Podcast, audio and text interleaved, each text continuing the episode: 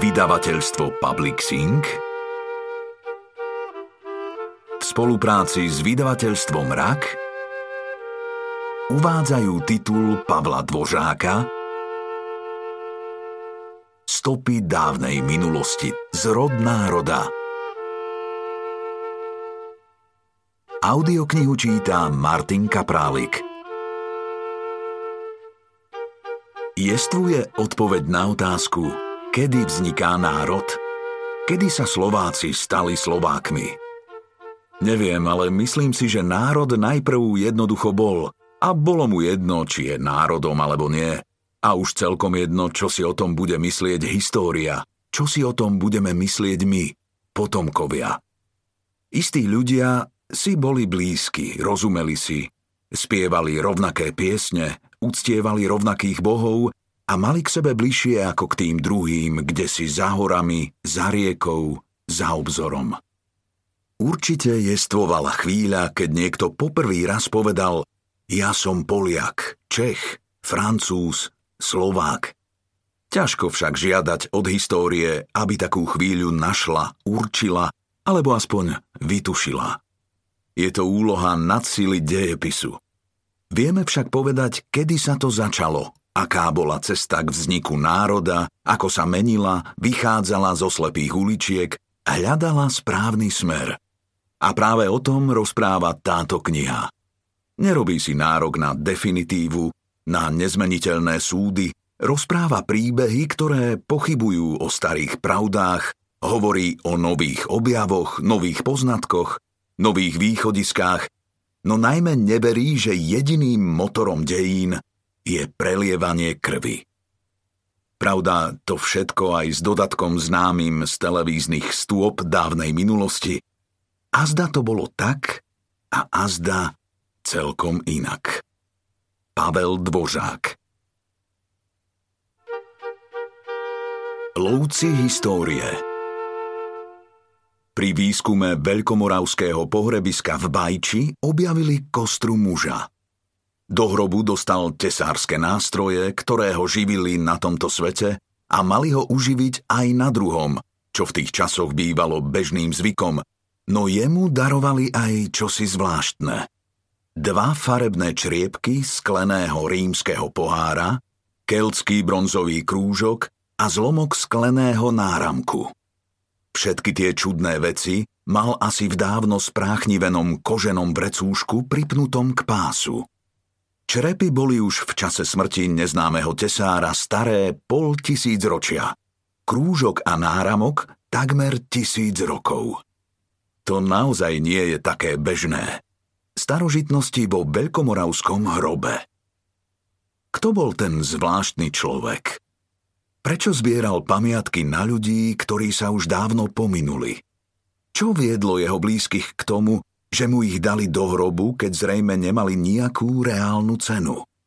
Zvábili ho farebné sklíčka len preto, lebo sa trblietali, alebo tušil, že na tom istom mieste, kde žil on, žili ľudia už tisíc ročia a na iných miestach žili zas iní ľudia, o ktorých on nemal ani potuchy. Alebo azda mal? Tak trochu básnicky by sme mohli povedať lovec histórie – Histórie, ktorú nepoznal a ani poznať nemohol. Dalo by sa povedať kuriozita, ale nie sme niekedy aj my podobní ako tento muž? Zvedaví, neznalí, takmer slepí. Histórii vraj až meč oči otvára. Vidí sa mi, že to povedal český historik, otec národa, František Palacký. Ale nech by to povedal ktokoľvek, mal pravdu. Na obyčajný život história nedovidí, jednoducho ju nezaujíma. Nerozpráva o tom, čo sa odohráva každý deň. Zrejme nevidí dôvod zaznamenávať všednosť. Napokon, aj dnes sa nám každodennosť vidí bezvýznamná. A potom sa niekedy stane, že meč dosadíme aj tam, kam nepatrí. Nie je to však jediné úskalie. Podstatou histórie je zovšeobecnenie jedinečných ľudských osudov a práve tu je najväčšie riziko dejepisu. Ktorýkoľvek z jedinečných osudov môže totiž svedčiť o opaku zo všeobecneného. A potom to vyzerá tak, ako by sme mali dve rozličné histórie. Históriu meča a zo všeobecnenia a potom ešte jednu. V koženom precúšku, ktorú si na opasku nosí každý, čo nechce byť slepý a aspoň z času na čas sa obzrie do minulosti. Možno to všetko platí aj v Bajči. Bajč je obec na juhu západného Slovenska, takmer na dohľad od nových zámkov. Bajčské pohrebisko leží zo pár kilometrov od obce na kúsku zeme, kedysi skrytom v močiaroch. Dnes sa nazýva medzi kanálmi, lebo kedysi rozsiahle močariny stiahli súčasní ľudia do umelých odvodňovacích rých. Z pôvodnej močaristej plochy zostalo len niekoľko močarísk a slepých ramien žitavy. Všetko ostatné premenil človek na pole. Šťastie, že ešte predtým, ako to urobil, sa pozrel pod zem. Odvodňovacie kanály celkom zmenili ráz tohto miesta. Vedúci archeologického výskumu Matej Rudkaj však ešte našiel ľudí, ktorí sa pamätali, že uprostred močarísk stála vysoká piesčitá duna – z oboch strán ju obtekali ramená rieky a so zamokrenou nivou ju spájal len neširoký pás zeme, ktorý ju premenil na polostrov. Močiare poskytovali bezpečie a úrodná Černozem asi o kilometr ďalej, na riečnej terase protiľahlého brehu, ponúkala obživu, čo bola výhodná kombinácia. Ľudia sa tu usadili na tisíc ročia, poprvý raz v mladšej dobe kamennej, potom v strednej dobe bronzovej, staršej dobe železnej, neskôr prišli Kelti a Germáni. V močiaroch si postavili domy, lebo tam boli skryté a tým bezpečné. Na brehoch rieky pásli dobytok a pestovali obilie, vo vode lovili ryby, raky, mekíše a v okolitých lesoch zver. Takmer idyla. Pravda, komárov a iného hmyzu tu museli byť mračná. Nebola to teda náhoda, ak Duna prijala aj starých Slovanov. Stalo sa to dávno, pradávno. O ich pobyte svedčia trosky niekoľkých pecí, zo pár jám a štyri pôdorysy príbytkov rozložených do oblúka v južnej časti polostrova. O úrovni bývania si netreba robiť ilúzie. Dno obydlia tvorila neveľká jama, obkolesená nízkymi stenami z prútia omazaného hlinou a nad tým stála strecha, drevená konštrukcia krytá slamou alebo trstím.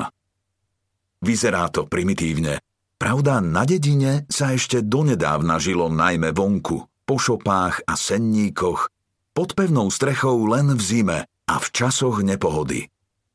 Aj okolo slovanských príbytkov stáli hospodárske stavby, ohrady pre dobytok, obilné jamy a ako zdroj pitnej vody studnička. Príbytky vykuroval kamenný kozub, nábytok tvorili stôl, lavica, polica, čo však možno iba predpokladať, lebo po drevenom zariadení nezostalo ani stopy. Zostalo len zo pár hrubých črepov, niektoré zdobené vlnovkou, zvyšky najstaršej slovanskej keramiky na našom území. O príchode najstarších Slovanov na územie dnešného Slovenska sa píše v knihe Stopy dávnej minulosti 2 Slovensko v staroveku v kapitole Na troskách krásneho sveta. A to je historická chvíľa. Stali sme sa svetkami najvýznamnejšieho, aspoň z nášho pohľadu, striedania stráží na území dnešného Slovenska. Hrubé črepy ponúkajú svedectvo o tom, že do močiarov dnešného Bajča prišli Slovania už počas jednej z prvých kolonizačných vln na konci 6. storočia. Dátum príchodu starých Slovanov nemožno jednoznačne stanoviť. Pri výskume staroslovanskej osady v stredných Čechách v Březne u Loun sa našiel doklad o germánsko-slovanskom spolužití. Neznámi ľudia sa začali tisnúť medzi Germánov aj na Slovensku – Anton Točík, viac rád sme ho spomínali v prvých dvoch zväzkoch stôb dávnej minulosti, Slovensko v praveku a Slovensko v staroveku, upozornil, že ešte pred pádom rímskej ríše sa keramika barbarizuje, stráca dokonalosť, ako by ju vyrábal ktosi, kto dovtedy nepoznal hrnčiarsky kruh. Keramika zo 6. storočia na juhozápadnom Slovensku vraj reprezentuje až novú slovanskú vlnu, ktorá nadvezuje na staršie slovanské podložie, ako to vidieť na pohrebisku v Potvoriciach pri Novom meste nad Váhom alebo v Očkove pri Piešťanoch, kde sa barbarizovaná keramika začala vyrábať už v druhej polovici 4. storočia a neprestala sa vyrábať ani po odchode kvádov. Napokon aj na východnom Slovensku, úzko spätom s Poľskom a Ukrajinou, sa najstaršie slovanské kultúry formovali v 4. a 5. storočí a možno aj oveľa skôr. Sú to však zložité, nejednoznačné veci a autorovi tejto knihy neprislúcha, aby ich riešil. Cez črepy sme sa dostali do čias príchodu našich priamých pokrvných predkov od skromných dokladov o živote všedného dňa sme vošli do histórie meča, spomenutej v úvode tohto rozprávania, lebo ani Slovania neboli výnimkou. Aj oni sa do pamäti iných národov zapisovali predovšetkým mečom. Z bajčských močiarov vedie teda priama cesta do dejín, so všetkým, čo ponúkajú. S mečom, so všeobecnením, dohadmi, neistými predpokladmi ale aj s neznámym tesárom a jeho vrecúškom na opasku. Stali sme sa lovcami histórie, lovcami čriepkov a zlomkov, za ktorými skutočný život možno len tušiť. Začiatkov slovanských dejín sa to týka v plnej miere. Sú veľmi neisté.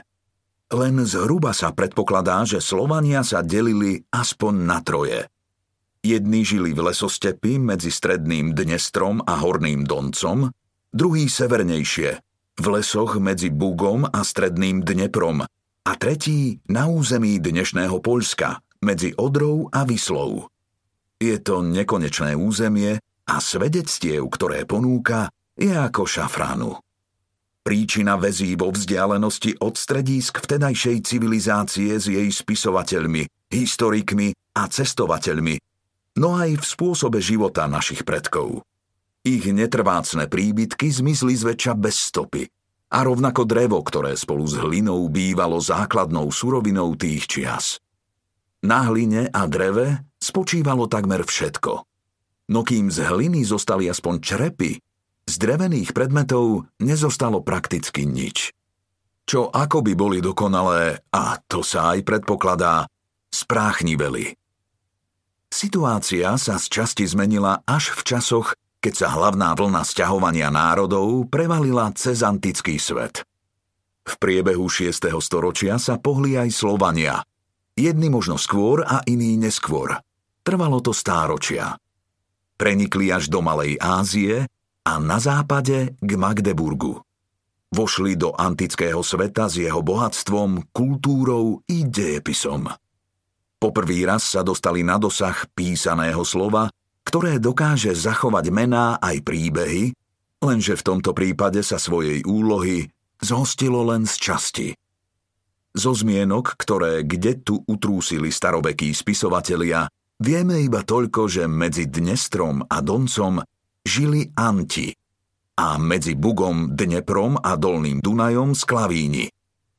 Meno poľských Slovanov síce nepoznáme – ale aj oni sa podielali na expanzii. Jej smer a podiel jednotlivých skupín nedokážeme určiť. Preto sú aj začiatky slovanskej osady v Bajči neisté. Archeologické pamiatky naznačujú iba toľko, že jej budovatelia prišli zo severu, cez Moravu na Považie a potom ďalej cez Turiec, Ponitrie, Poiplie a Požitavie až do bajčských močiarov. História meča slávila v tých časoch triumfy, ale väčšmi ako Slovania ju zaujímali Germáni, ktorí sa valili za bohatstvom antickej spoločnosti. V roku 455 dobili Vandali Rím. Bolo to ako koniec sveta.